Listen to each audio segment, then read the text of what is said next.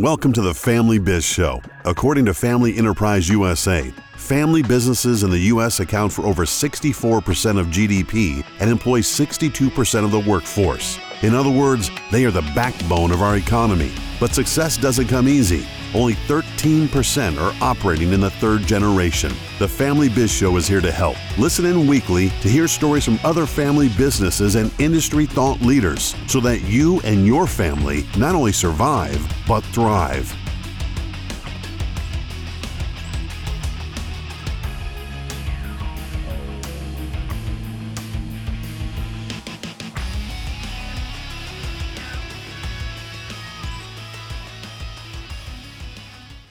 Well, welcome everyone to the Family Biz Show. I am your host, Michael Columbus with Family Wealth and Legacy in Rochester, New York.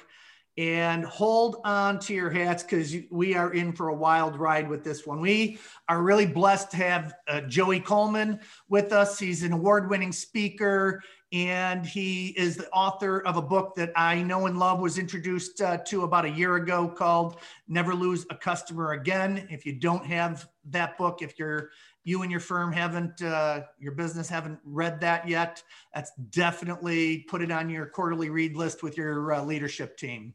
So welcome, Joey. Michael, thank you so much. Super excited to be here with you. And thanks to everybody who uh, chimed in to listen today. Really appreciate it and look forward to the conversation. Great. So what we typically do the uh, on the show is we ask the the people joining us to give us the nickel tour. How did you how did you get to where you you got to? Because our journey is all you know. A lot of times that's some of the most exciting things that you know. How did I end up where doing what I'm doing today? Yeah, no, I appreciate that. Uh, crazily enough, for me, the nickel tour is probably closer to a dollar eighty-five because it's been an eclectic path to say the least. But I'll I'll give you the abbreviated version, and you can pull into whatever pieces you find most interesting. Uh, basically, I studied government and international relations in college, went straight to law school where I studied international law, national security law, uh, and litigation after that, I was a uh, lawyer. So I worked for the United States Secret Service. I worked for the Central Intelligence Agency. I worked for the White House and Office of Counsel to the President. I was then a criminal defense lawyer for a few years. I then taught executive education, kind of nighttime MBA school, basically. I then ran a division of a promotional products company. Then I started an ad agency. I ran that for about 15 years. And while I was running my ad agency, I realized that many businesses spend a lot of time trying to get customers. What do we do for customer acquisition?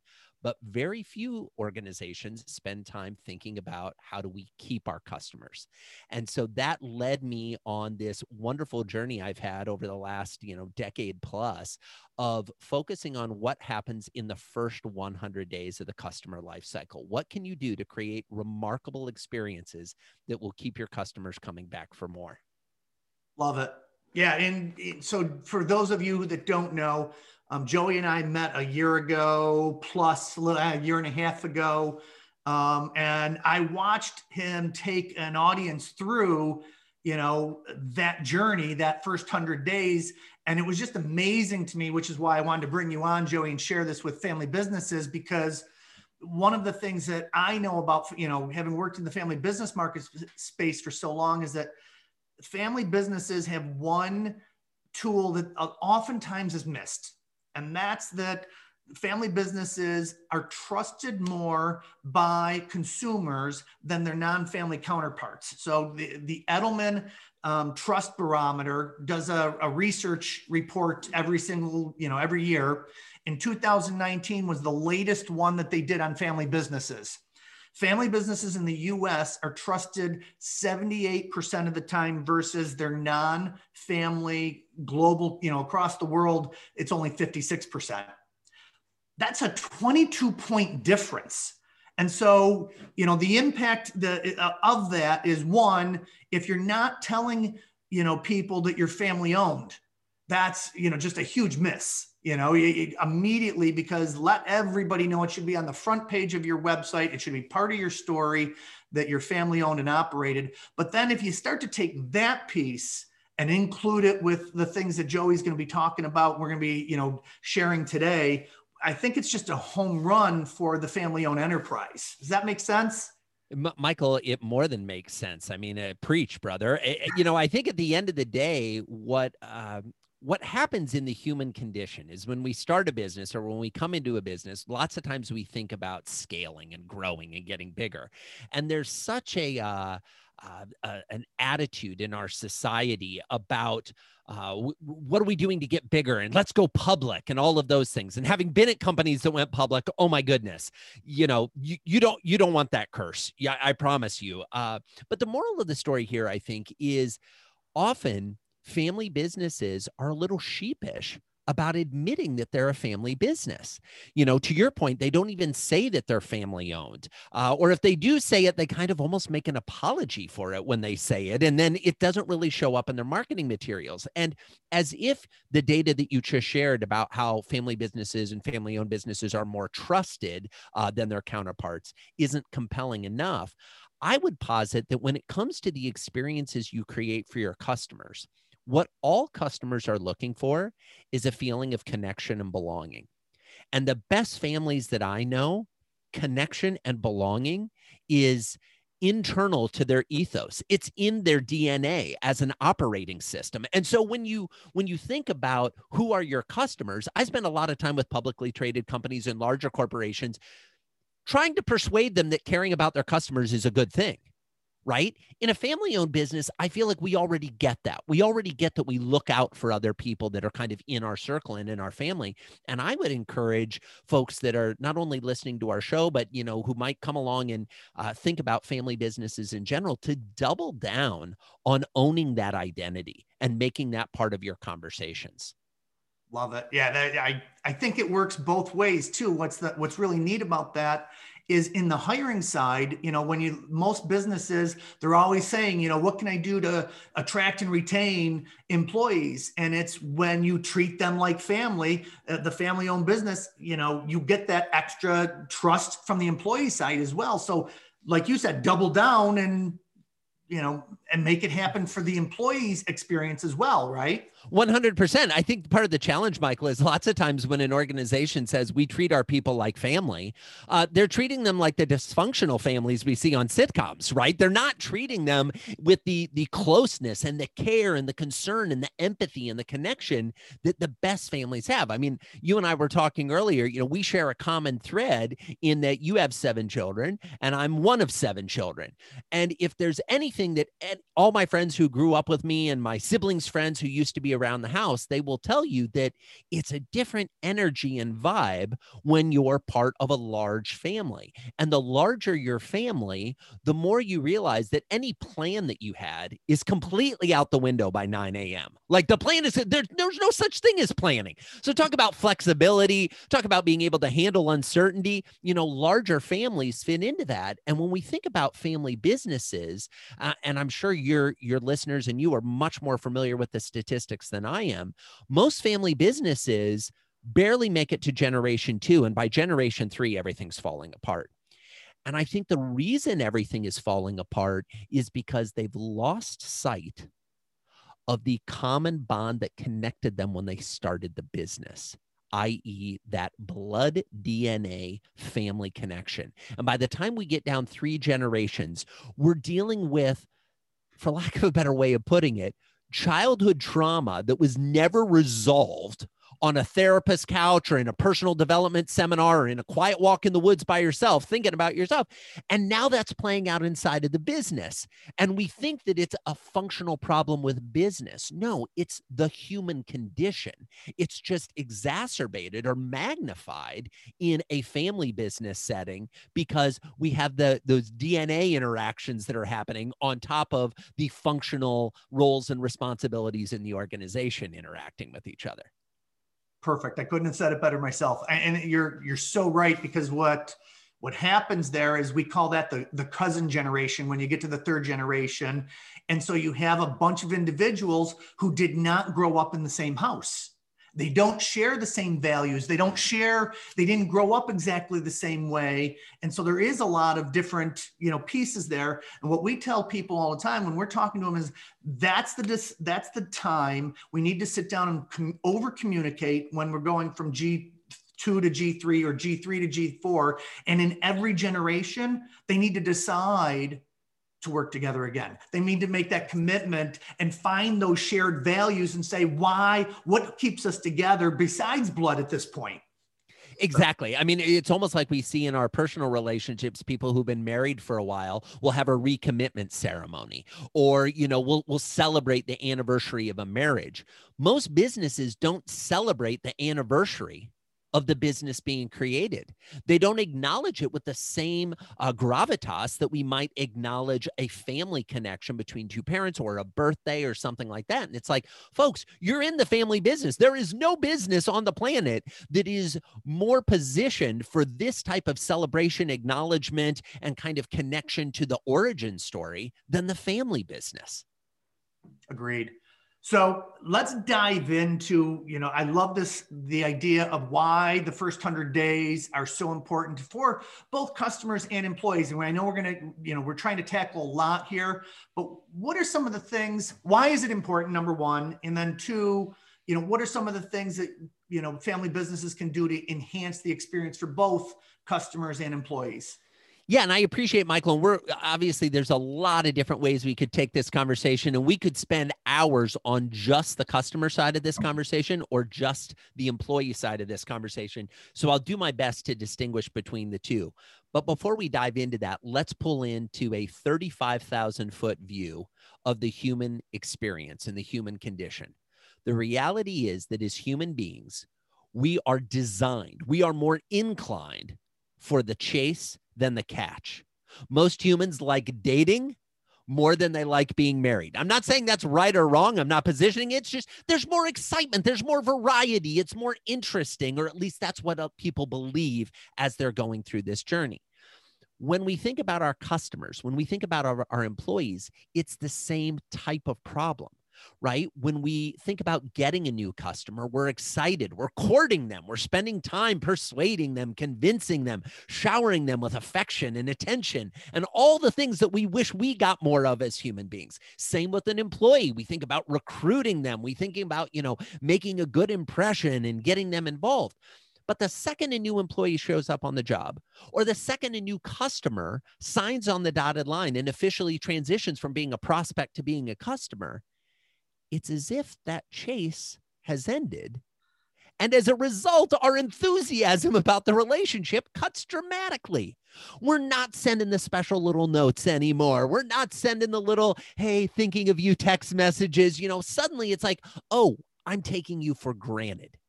And the problem with that is that it only increases as time goes on. See, we're celebrating, oh, we, we found the person for the position in an employee context, or we landed the new client and, you know, bells are being rung and somebody might have won a trip to Napa or whatever it may be. We're, we're excited, right? But on the employee side and on the customer side, they're thinking, did I make the right choice? You know, I was evaluating a few options and I decided to go this direction, but what if I chose wrong? In common parlance, this is buyer's remorse or hires remorse in an employee setting, right? They're thinking, ooh, I just agreed to a longer term relationship with somebody that I think I know, but I'm not really sure that I know. And that delta between where we are saying, you know, woohoo, we got the client, we closed the deal, we're ready to go, we we filled the position, and the lower level experience where they are of, oh gosh, I hope this works out. But what if it doesn't? How bad is it going to be? If we don't close that difference, if we don't, you know, reduce the delta between those two emotional states, we're in for big trouble because over time they only grow. Got it. That's pretty, it's interesting. And it's what I like what you said is it's the challenge of over time, it gets harder. So if yes. you're not intentional about it, you know, it's it gets tough. Our employee base on my team has grown over the last three years, like doubled. And you know, it's we're still not a big team, but one of the things that you know we had a habit of on our Monday morning meetings, adding in, you know, how was your weekend? And everybody would go around and, talk about their weekend just to try to have that connection piece. And one of the things that we that I noticed is that you know it was getting that one question was getting kind of stale. Sure.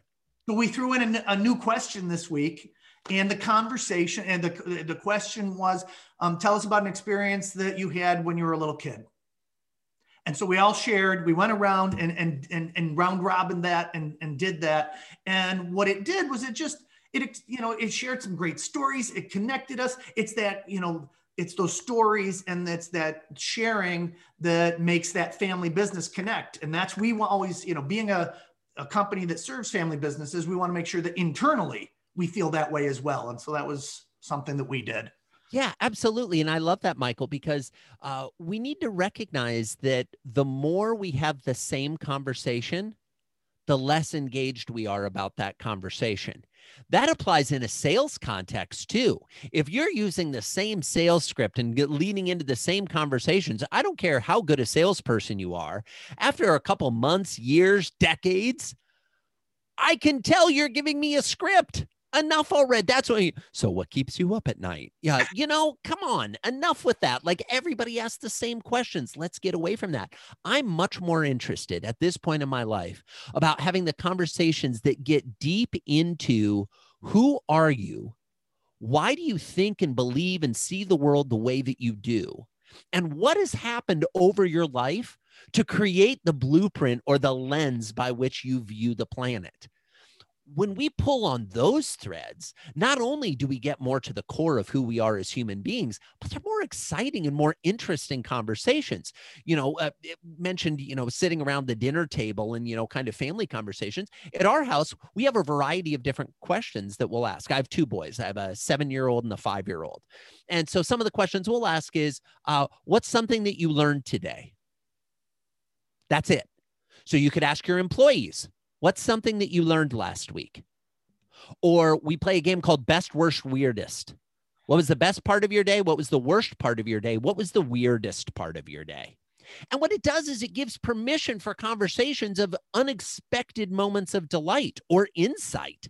Either way, there's going to be value to your culture and to your connection with the people you're speaking with.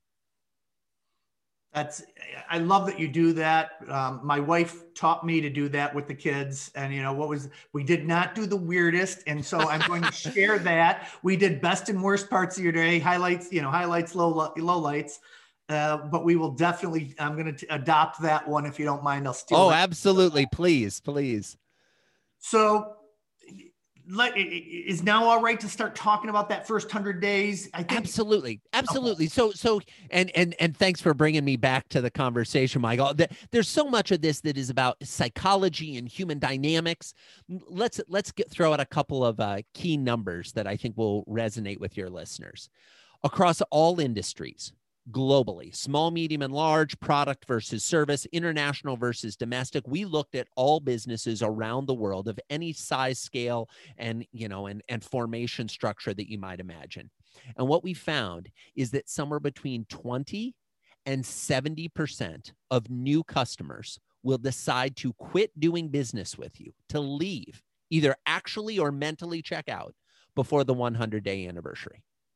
20 to 70%. Now let's flip it over to the employee side of the conversation.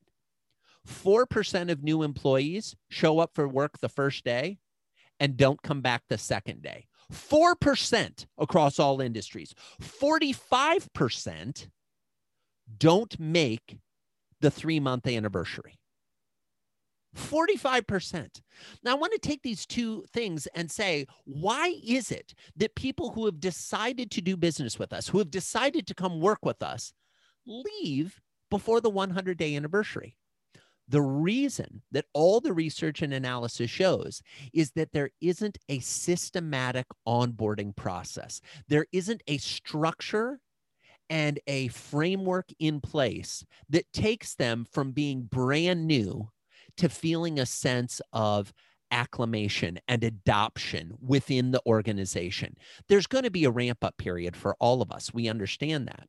The problem is, most organizations decide to let employees and their customers navigate that ramp up process on their own. That's a mistake.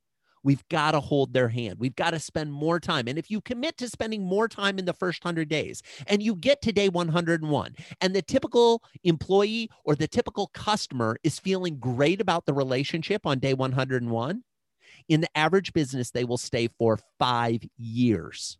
Wow. So I'm not asking you to sprint forever, Michael. I'm not asking you to hold their hand all day, every day. I'm just saying in this very beginning part, can we give it a little more attention, a little more focus, a little more energy, a little more structure to make sure that we build a solid foundation, that we make deposits in the karmic bank account for this relationship so that later when things go awry, oh, and by the way, they're going to, things aren't going to go as planned. Welcome to life. Welcome to business. We've made enough deposits in the karmic bank account that we have some credit we can draw against. What happens is if we don't make those deposits and things start to go wrong, we're at a deficit before the first thing goes wrong. And when the first thing goes wrong, oh goodness, they're out the door. Right. That makes such good sense. And it's, you know, people a lot of times think about systems and processes as canned I, I, will tell you, you know, and, and so they don't do it because, oh, well, that's canned. Well, just walk through Starbucks, walk through, you know, Disney World and look at all the canned things that they do that make you have that right feeling and that right emotion that they want you to have as you're going through their park or their store or their shop, whatever it is. Absolutely, Michael. Some might call them canned. I call them consistent. Yeah. And at the end of the day, in a world where uncertainty is more prevalent than at any other time in modern human history. I mean, we're recording this, you know, we're waist deep. We're coming up on year one of the COVID pandemic, you know, the one year anniversary. Most people are completely exhausted. Most people's lives have been turned upside down, whether that's practically in losing your job or losing your business, or just emotionally and psychologically in losing your connection to friends and family, the physical proximity that you had pre pandemic we're in a situation where humans are craving something that feels feels familiar, something that feels consistent. So, guess what? If you've ever thought about experimenting with something that seemed a little canned, now's the time to do it because your audience is desperate for this type of certainty. They're desperate to know that their interactions with you are going to be consistent. And so, eh, talk about, you know, if you will, what are some of the ways that people can be consistent? What are some of the you know how do, what are those touch points? What are those ways to connect? Yeah so there's uh, what's fascinating about this conversation michael is there are as many ways to connect as you can conceive of. As a business owner or an operator or somebody operating in a family business, uh, we are only limited by the uh, scope and uh, the the depths of our imagination and our creativity. So I believe that customers go through an eight phase journey. I also believe that employees go through the same eight phase journey. So I'll speak very briefly about what that journey looks like, and then we can dive specifically into some uh, tactical action steps people can take. The right. first phase is the assess phase when a customer or a prospective employee is considering whether or not they want to do business with you, whether they want to join your team. They're looking at your marketing materials, your website. There may be some pitch meetings or sales meetings, uh, you know, maybe some interviews. They're considering what's going on. We then move to phase two, the admit phase. This is the first day in the first 100 days journey, right? In the admit phase, the prospect decides that they have a problem or a need that they believe your organization can help them with. They sign on the dotted line, they hand over their hard earned cash, they officially transition from being a prospect to being a customer. On the employee side, they accept your job offer. They say, I'm going to come work for you. We then go to phase three, the affirm phase. Now, this one we already talked about earlier. This is that buyer's remorse or hires remorse stage, where there's the gap between when they sign on the dotted line and when they show up for the first major interaction with you. In most organizations, Michael, nothing happens during this time period.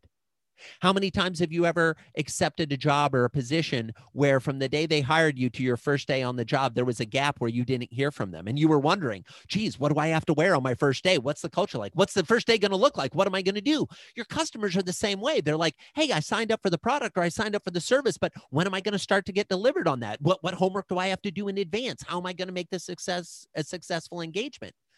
All too often that remorse period isn't because of anything we're actually doing as an organization it's from our lack of doing anything. It's the cue tumbleweed moment of wait what's happening here? There's nothing happening? Uh-oh I'm left to my own devices and the conversations I want to have in my own mind, which let's be honest, we don't want to leave folks to their own devices this early in the relationship. It's a recipe for problems. We then come to phase four, the activate phase. This is the first real moment of truth. In an employee setting, it's their first day on the job. In the customer setting, it's their first kickoff meeting or when they receive the product in the mail, whatever it may be, that is their first real moment of truth with what they purchased. Now, let's be candid, Michael. Most businesses, at least on the customer side, do a pretty good job in the activate stage. They've given some thought to the kickoff meeting or the unboxing experience or whatever it may be. As a general rule on the employee side, it's kind of a train wreck. Because usually the first day is, hey, we're going to review some HR paperwork. We're going to be fill out a bunch of forms at the same time. We're going to put you in a conference room by yourself to watch some training videos and read some stuff. And we'll come back to take you to lunch with five people who didn't want to go to lunch with you anyway. And you don't know any of them. But guess what? You're going to feel part of our family.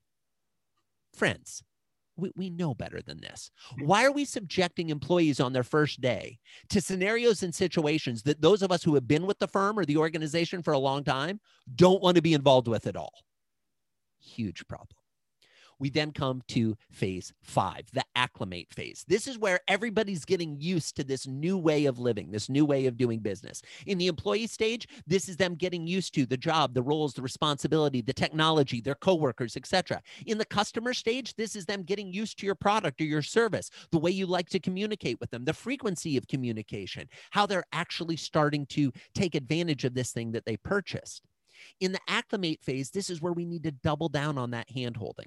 This is where most businesses fall off the wagon, right? They lose the focus that they had in the sales process and getting you up and running. And they're like, good luck, figure it out, friends.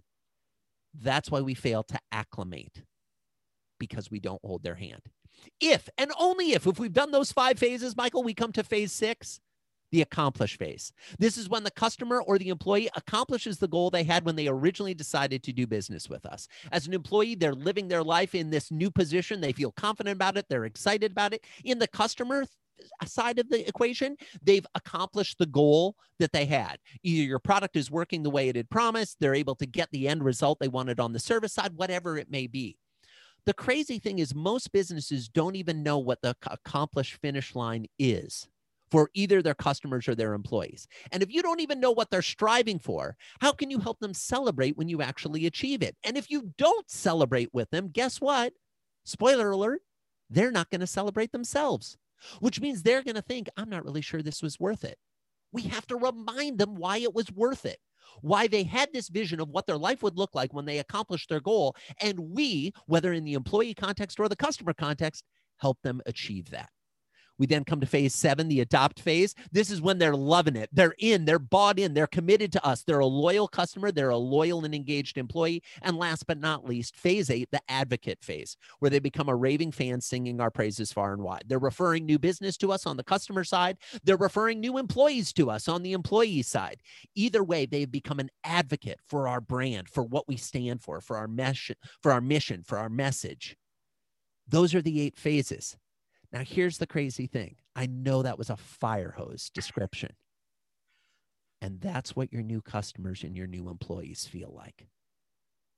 We fire hose them with the content. We give them an instruction manual for the product that they're not going to read anyway because it's too darn long.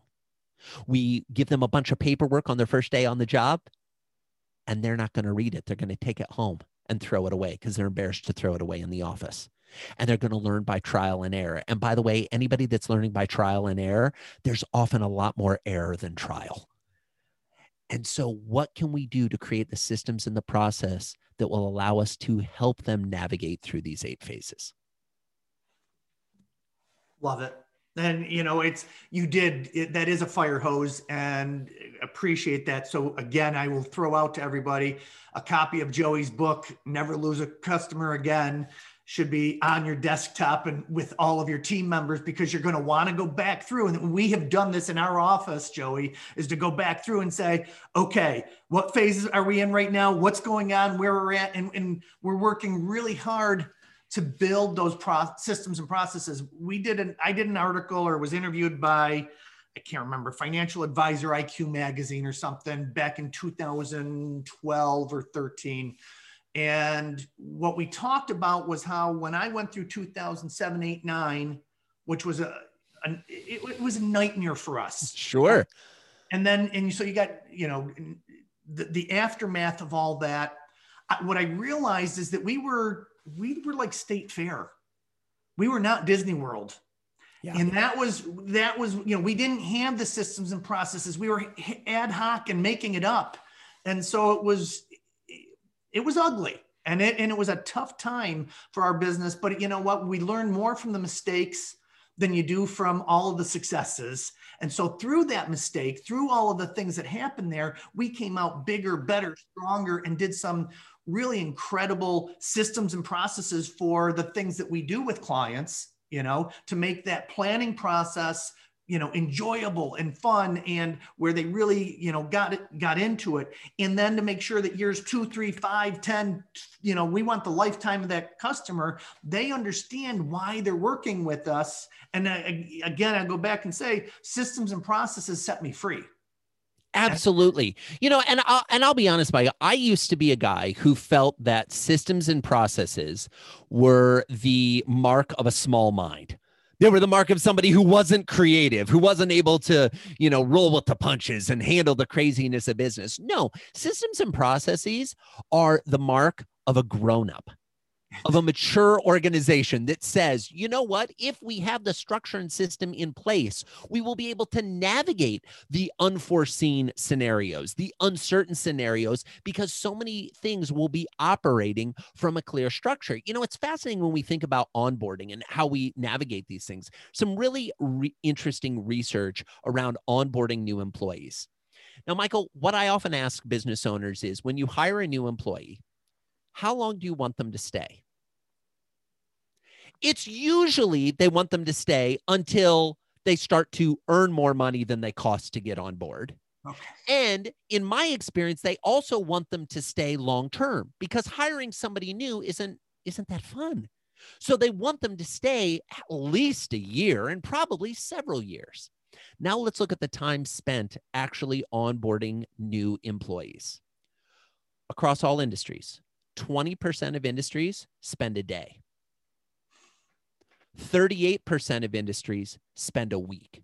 So we're now at 58% of all businesses spend one week or less onboarding their new employees. When we take it up to a month, we add another 27%. So for those of you keeping score at home and oh, you're going to make me do the math, aren't you? That'd be 65, 75, 85. 85% of companies spend less than a month onboarding. Now, I don't need to get into the fact that only 1%, 1% spend a year, but you want them to stay for multiple years and yet you're barely willing to spend a month? There's some huge insight there that if we're asking for a commitment from our employees that is longer than a month, maybe we should be willing to train them for longer than a month. Yeah. Something and, to think about. Yeah, it's it's perfect. And the same thing goes for the customer. When you start to think about that, how long do you want your customer for? A hundred percent. I'd like them to stay forever until I decide that I'm done with business. I would like them to continue to be one of my clients, one of my customers. But again, that same thing. Are you willing to invest the time and the commitment? You know, we talked about family business and parenting and kind of how those things connect. I saw a really interesting quote the other day that I'm not sure who it came from, uh, but they said, Do you know how kids spell love? T I M E. And I thought to myself, I can take the word kids and substitute customers, employees, humans, time matters. Yeah. Being willing to spend time with people, focusing on them and what they need to feel comfortable, to feel appreciated, to be, feel engaged, to feel involved. That is an investment that has a, a return that not only is long lasting, but is exponentially greater than the time you're spending on the front end. I know it doesn't feel that way at the beginning. As a fellow business owner, I get it. I have a new employee come on and I'm like, oh my gosh, am I really going to spend this time? But we've got a new employee transitioning uh, in our organization right now. And somebody asked me, they're like, are you okay with them doing this and kind of taking over these roles and responsibilities? And I was like, we're going to have to have a long conversation about how much time we're going to spend working on them and how much time I'm going to spend working with them it's going to be a minimum of hours per week. We're going to measure it in hours per week for a minimum of three months. Minimum. Right. That's just for me to feel a, a base level comfort zone with where we're at. And so I get it that it's a huge commitment. I get that it's a big responsibility, but aren't we expecting big things from them? Yeah. It'll be, you know, it's like you want your kids to grow up to be good kids. Do you think you can just spend hell? Let's have a five minute conversation here, and you're good. This is going to be fabulous when you turn 18. No, you got to spend the time. Right. It's you talk about that, and it's Brene Brown just pops into my head, and she says, you know, she her team made her start to say, "Paint done for me." Well, uh, what's going through my head right now is you bring in this new employee, and you paint done for them once, they have no idea what that means. And so, you know, it is the time. You really do have to spend the time with them. And, and the same thing with a customer spend the time with them so they understand what done looks like and you know what why this relationship is so powerful that you and the customer together can do great things together if we have discussions and understand what you know painting done for them looks like absolutely and let's recognize and i say this from a place of respect i liken this stuff to dating when you start dating someone for the first time guess what you get all the baggage of everyone else they dated they're presuming that things from their past relationships are going to show up the same way in this relationship. Now, sometimes that's to your advantage, many times that's to your disadvantage. New customers and new employees are the same way. We're saying, well, here's what done looks like. Let's let's paint done for you. And they're going, yeah, but you know what done was in my last vendor relationship? You know what done mm-hmm. was with my last manager? No, we don't because we haven't taken the time to ask. And now we're digging out of the PTSD that they're still suffering from the last relationship is now showing up in our relationship. I'm not saying that there's anything wrong with that. That's the human condition. Where I do put some value judgment on it is once we know this as an organization, as leaders, if we don't do anything to address it, it moves from being their problem to our problem and it moves from being shame on them for bringing that baggage into the relationship to shame on us for not addressing it. Yeah. It's such a powerful, you know, message and make sure people hear that. What you're saying is, you know, in the beginning of this relationship, it would be really useful to say, what was it like for you in your previous relationships? What was going on for you? What did you like?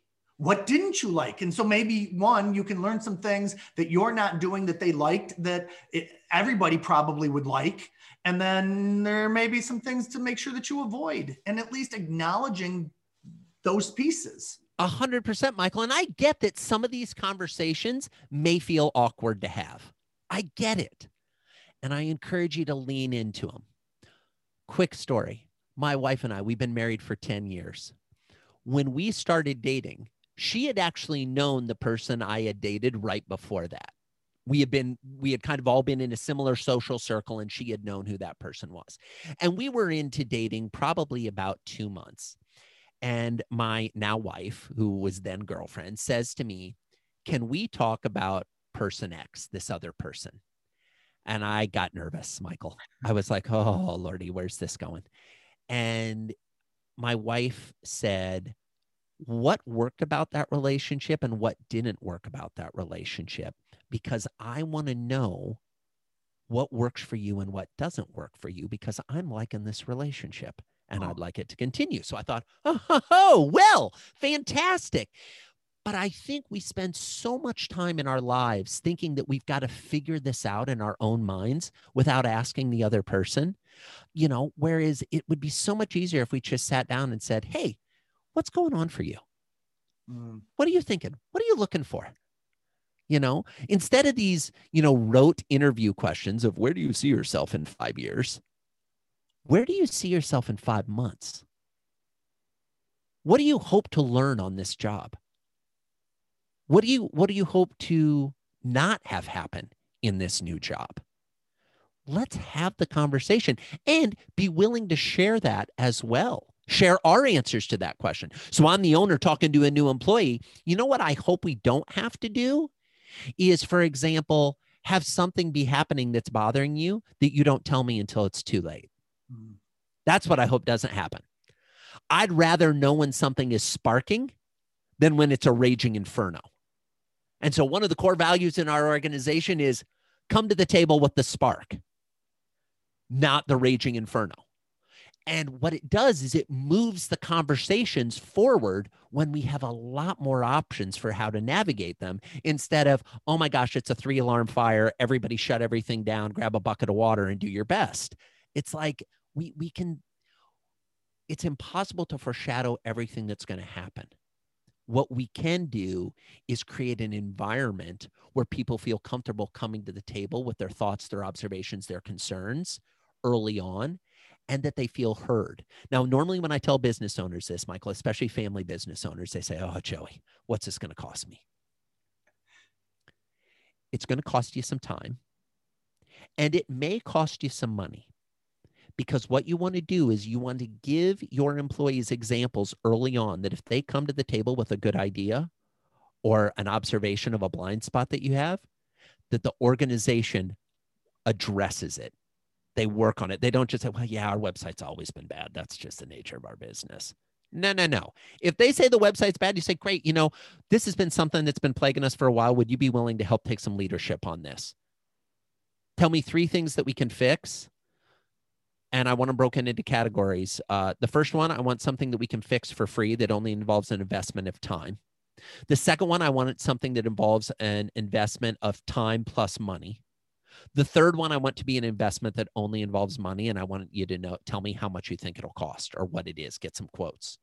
You've now just empowered an employee to take action. And guess what? As the business owner, you can come back and realize, wow, this thing that's been, I've known has been a problem for a long time. Now I've got somebody who's interested in it. And what do you think that does to their morale when they're brand new on the job in their first month and they're like, gosh, I went to my boss's boss's boss with an idea I had. And don't you know, things happened, things changed. I have a voice. Man, that's not like the previous relationships I've had and now we're off to the races. Right. You know, it, it's interesting. I want to talk about that just a little bit more because a lot of times within a family business, one of the things that happens is there is a wall that gets put up between the family who owns and manages the business and the employees.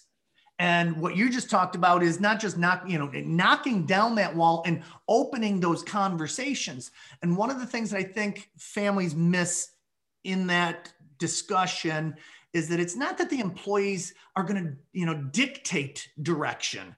It's just that if they wanted to go and start a business they would have done that you know themselves. They want a job. They want to help the family name be better. They want the business to to be better. They enjoy working for the family. And so you know if we can take that wall down and, like we said in the beginning make them part of the family feel a part of the family. And that would be one way to do that is to have an open door policy and listen to ideas and let them come to you. It just goes multiple, multiple times, you know, that it will pay dividends. And Absolutely. You know, Michael, it's so fascinating. And, and I get it. Starting a business is incredibly difficult. Oh man, it is hard. It, you know, and and I liken, uh, you know, starting a business to if you decide to have children and you start to have children, you know, those those first few months are amazing and delightful, and it's like being a prisoner of war. I mean, you know, the Geneva Convention prohibits sleep deprivation as a torture technique, and yet that is the number one torture technique of all newborn babies. They subject their parents to sleep deprivation, right? And so we look at this and we think, oh my gosh, is it really worth it? What are we doing? Look how crazy this is. Here's the thing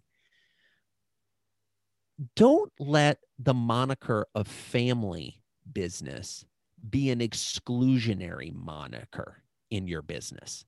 Don't let it be, well, there's the family, there's the people who are the blood relatives, and then there's these other people. You're either a family or you're not. Mm. End of story. And if you're a family, guess what? That means you have to be open to new people joining the family. Whether they join them through marriage, through adoption, through birth, whatever it may be. New people are going to join your family, and a business is going to have them joining at an exponentially greater rate than a nuclear family, you know, having kids or, you know, getting married or adding new family members that way. So I think at the end of the day, it's important to recognize that these are people who want to join your family. They are not coming to take your family, they are coming to be part of your family and to feel that energy and vibe. And we only need to look at divorce statistics and home loneliness statistics to see that most people aren't super excited about the family they were born into. Okay most people, this whole concept of chosen family, which is increasingly becoming a moniker that we see on social media and in entrepreneurial conversations, a business is a chosen family. In fact, you probably spend more time with your chosen family at work than you do with your blood family at home. So let's make that family the optimal definition of family as opposed to the lesser than definition of family perfect. The chosen family, we call it the family of affinity. Um, and it, it's really neat because, you know, we, have seen it play out several times. You know, when you do estate planning work and the work, you know, in some of the work that we do, it's I want to make sure that my assets flow down my the, to the to my blood relatives. I just want to make sure that it, you know everything goes that way. Well, because, you know, and they and they get stuck on the blood, but they forget the fact that when they got married originally, husband and wife, whatever the, the relationship, they weren't blood. That correct. they were legally prohibited. They were legally prohibited from marrying blood. Most people don't understand that's why you get a blood test. In most jurisdictions, the reason why they have to get a blood test before you can get a marriage license is because they have these thoughts of, gosh, we don't want somebody to marry someone who's actually part of the same family. So you're spot on, Michael. And what amazes me is how quickly people are to gather around this concept of, well, this is the family. But if I were to go and ask each of the individual members of that family to list out the members of the family, you know what we'll find? The list will be different. Not only will the list potentially be different on the number of names on the list, but they absolutely positively will be different in terms of the priority in which those names are listed. If you doubt the validity of that concept, I encourage you to grab the people in your family business today and say, hey, we're going to do a little exercise. Take out a sheet of paper write down the names of everybody in this family. And then be quiet. And then, after about three or four minutes, collect all the list and look and see. If everybody wrote all the same names in the same order, message me, joey at joeycoleman.com. Send me an email because I want you to pick my lottery numbers because you're, you're on to something amazing, right? It, this is the human condition. This is why people ask me, they're like, wait a second, Joey, customer experience, employee experience, those are two. different." No, it's all human experience, friends. It's all human experience. I don't care whether it's a family business or a publicly traded business. I don't care whether you're an employee or a customer. We're all humans doing the best we can. That's a really great point. And it's just focusing in on what you know what would you want what, what do you eh, or ask them what they want they're everybody's different it's it's okay to have some things that are a little different you know, this time that we're in right now, as you mentioned before, we're coming up on the one year anniversary of this. Next week, we were supposed to be heading to the Caribbean. That's not happening. Oh, I'm sorry, Michael. I know, you know, there's so many people who had, had this vision of how long this would take and where it would be and, and and I think if there is a good thing and let's be clear there have been some absolute there have been countless numbers of tragedies that have happened in the last year because of this pandemic. But if there is a little silver lining, I think we're going to appreciate travel more. I think we're going to appreciate a night at a restaurant more. I think we're going to appreciate going to the movies more. I think we're going to appreciate heading over to a friend's house on an afternoon to watch a ball game more. If if there's something that I want us to just grab onto and hold, it's those connections that we've been missing in the last year that when the pandemic is over and subsided, that we're able to go re-engage again. Yeah, 100%.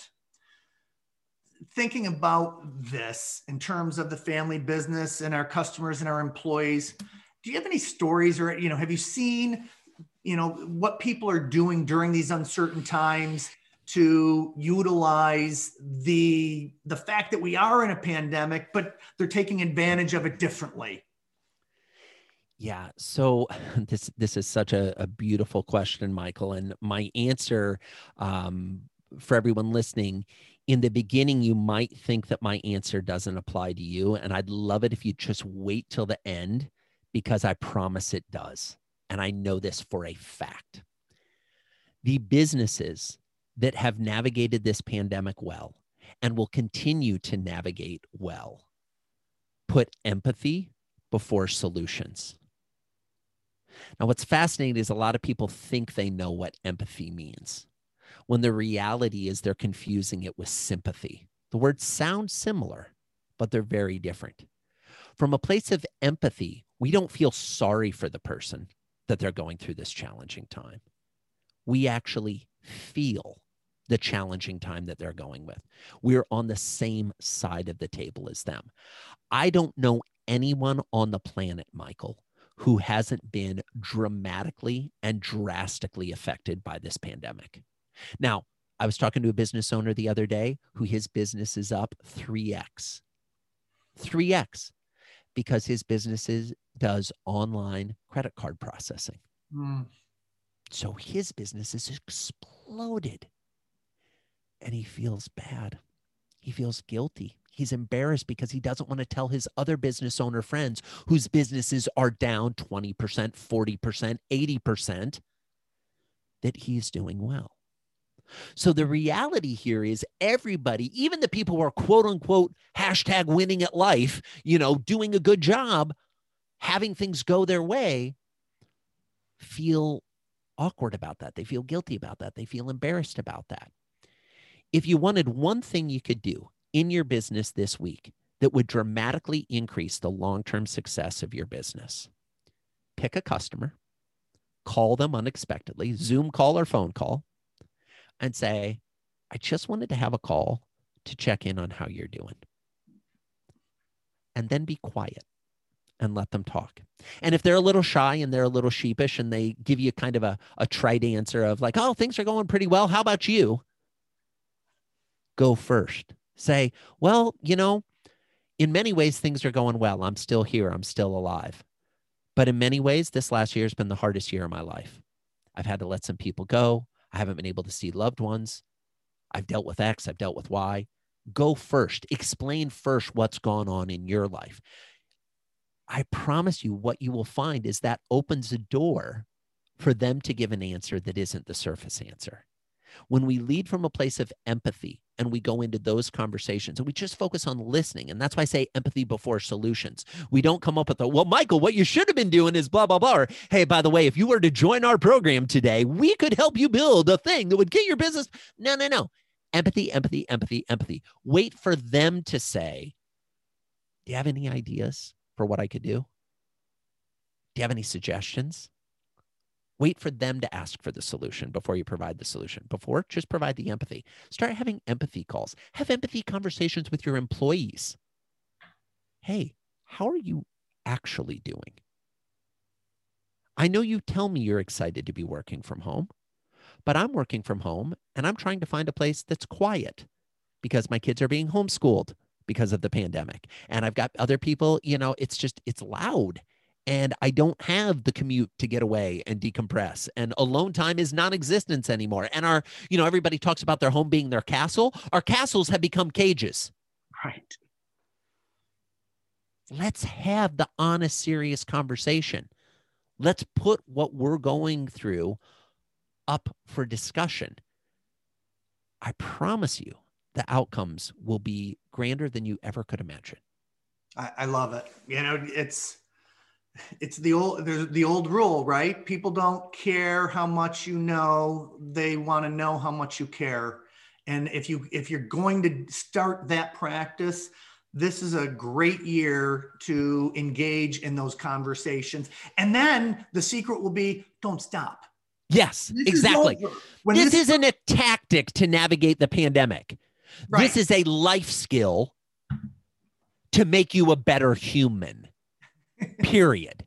right? And and some people may hear a sense of judgment in my voice. No i'm trying to bring a sense of importance and significance to this observation right? The better we are at creating human connection the better life we will live. Professionally personally inside outside. That this is why, why else are we doing this? Yeah. Well, that's when when this all started we started doing these as webinars and we it, with the idea being that we just knew that we were scared you know what i mean so if we're scared then the people that we serve are scared and other people are are, are nervous about what's going on so we i was doing the webinars and i burned out and I, am like, I can't do a webinar. I can't create another thing about cash flow or empathy or connection or what do we do during all of this stuff every single week. And so I, you know, I was working with a coach myself and he said, why don't you, you you've got a laundry list of people that you have met and know and trust and can, can add value. Why don't you just turn this into a podcast? And thus the podcast was was born. And here we are with you know with joey coleman. And what are we talking about? What are we doing? We're we're connecting you know? I didn't know that you had grew up in a family of seven. I and i had seven kids. And so it's just more of those connection points. So this is this has been beyond fun um, I want to I want to reiterate. Make sure that your leadership teams have a copy of Joey's book. Never lose a customer again. Um, and you know what? I've got a surprise question for you that I didn't talk to you about. One of the things that take, if you don't mind, I know that writing that book, based on a story that I found, was really difficult for you. Do you mind sharing that for a second? Yeah, th- there there are a number of ways we could take this, Michael. Could you tell me which part of the story? Because there there were a lot of aspects that were difficult about this book, and I'm happy to address any of them. Yeah, just the that you didn't think that you know the information that you had needed to be shared. You procrastinated. Yeah. It took yeah, yeah. somebody to kick you to totally. say, you know, put this together. Totally. So, a little bit of background on this book. I had been speaking on the topic of the importance of the first 100 days and consulting on this topic for well over a decade. In the back of my mind, thinking at some point I want to write a book. And I was hosting an event and I hired a speaker to come in and talk about the value of writing books to your business. And he's a friend of mine, guy by name of Tucker Max. And Tucker gets up in front of the stage. This is at my high end mastermind event, right? He's the final speaker on the final day. And he's got an hour and a half to talk about the value of books. And he gets on stage and he says, Joey, thanks for that introduction. Before I get started, when in the beep, beep, beep, beep, beep, and he starts cursing, are you going to write your book? I'm thinking, this is not value for my audience. What are you doing? And he's like, no, this is ridiculous. He's like, I've implemented the ideas in your book. It's helped grow our business. We all, you know, half the people in the room have implemented the ideas that could be in your book. And it's, and he basically publicly shamed me into writing the book. Okay. So I said, if I agree to write the book, will you stop talking about me writing the book? If I publicly commit right here and can we get on with it? He said, yes. I said, great. Commitment made. Let's go. So then we started working on writing the book and he has a business called Stri- Scribe. At the time, it was called Book in a Box. It's now called Scribe that helps entrepreneurs get the ideas out of their head and onto paper. Because entrepreneurs really good at having ideas, not so good at sitting down in front of the keyboard and writing their ideas down for other people. And we got into the process, and I got a big book deal from a major publisher who said they liked the idea and they wanted more. And I started working on the book and I quit doing the phone calls with the team to write the book. And the reason I quit doing the calls is I didn't believe that the message was that valuable. And part of the reason I didn't believe that the message was that valuable, Michael, is because of this concept I have. Um, if I were to ask you, everybody who's listening, if I were to ask you to make a list of the 50 things you are best at in the world and to write all 50 of those things down, and I was to give you time to go through, and then you were to share your list with me. You know, wouldn't be what wouldn't be on the list? Breathing. No one's going to write breathing as one of their top 50 skills. And yet, it is the thing you have been doing since the moment you came into the world. You have done it morning, noon, and night, in good times and in bad, in sickness and in health. Your entire life, you've been breathing. You do it so well and so often, you don't even think about it. This is the problem when we get into our whether we want to call it expertise, our experience, the thing that we can share with others. To us, it has become like breathing.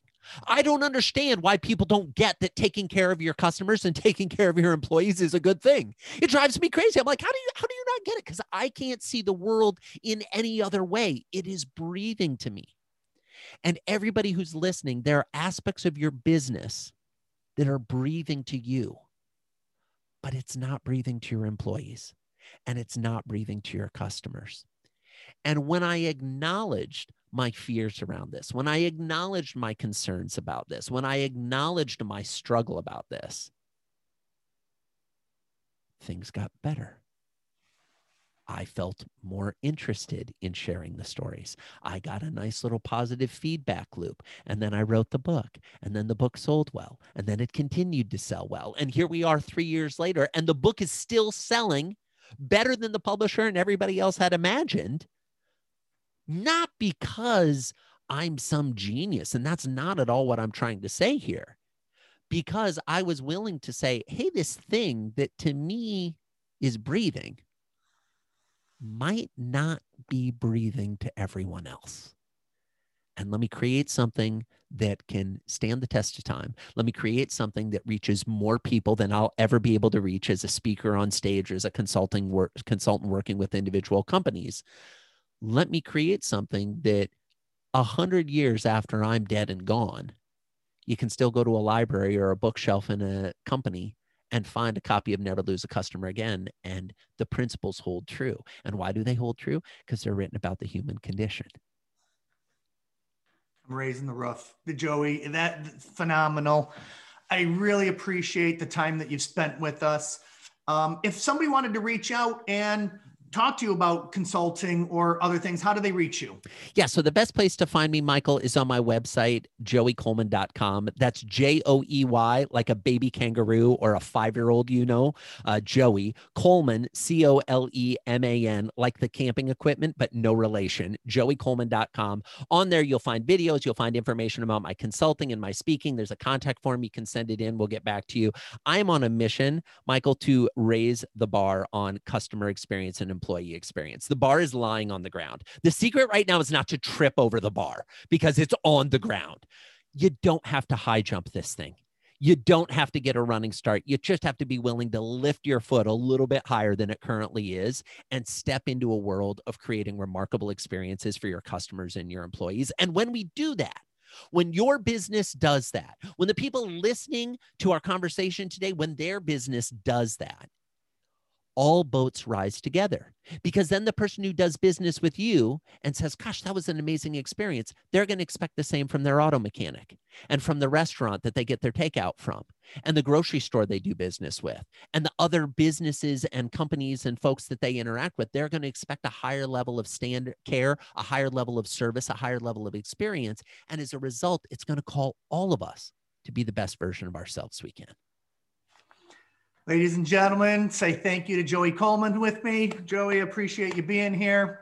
My name is Michael Columbus. This has been the Family Biz Show, and uh, I'm Family Wealth and Legacy is the name of our company in Rochester, New York. We look forward to having you back again next time. Oh, thanks, Michael. Thanks for listening, everyone. Have a great day. Thanks for listening to the Family Biz Show. We appreciate your time and trust to deliver the best guests and most cutting edge information to help you maximize your family business. Being part of a family is tough. Add a business to that, and it gets even tougher. Tune in next week as we strive to ease your journey with the Family Biz Show. The content presented is for informational and educational purposes. The information covered and posted are views and opinions of the guests and not necessarily those of Lincoln Financial Advisors Corporation. Michael Columbus is a registered representative of Lincoln Financial Advisors Corporation. Securities and investment advisory services offered through Lincoln Financial Advisors Corporation, a broker dealer, member SIPC, and registered investment advisor. Insurance offered through Lincoln Financial affiliates and other fine companies. Family Wealth and Legacy LLC is not an affiliate of Lincoln Financial Advisors Corporation. Lincoln Financial Advisors Corporation and its representatives do not provide legal or tax advice. You may want to consult a legal or tax advisor regarding any legal or tax information as it relates to your personal circumstances.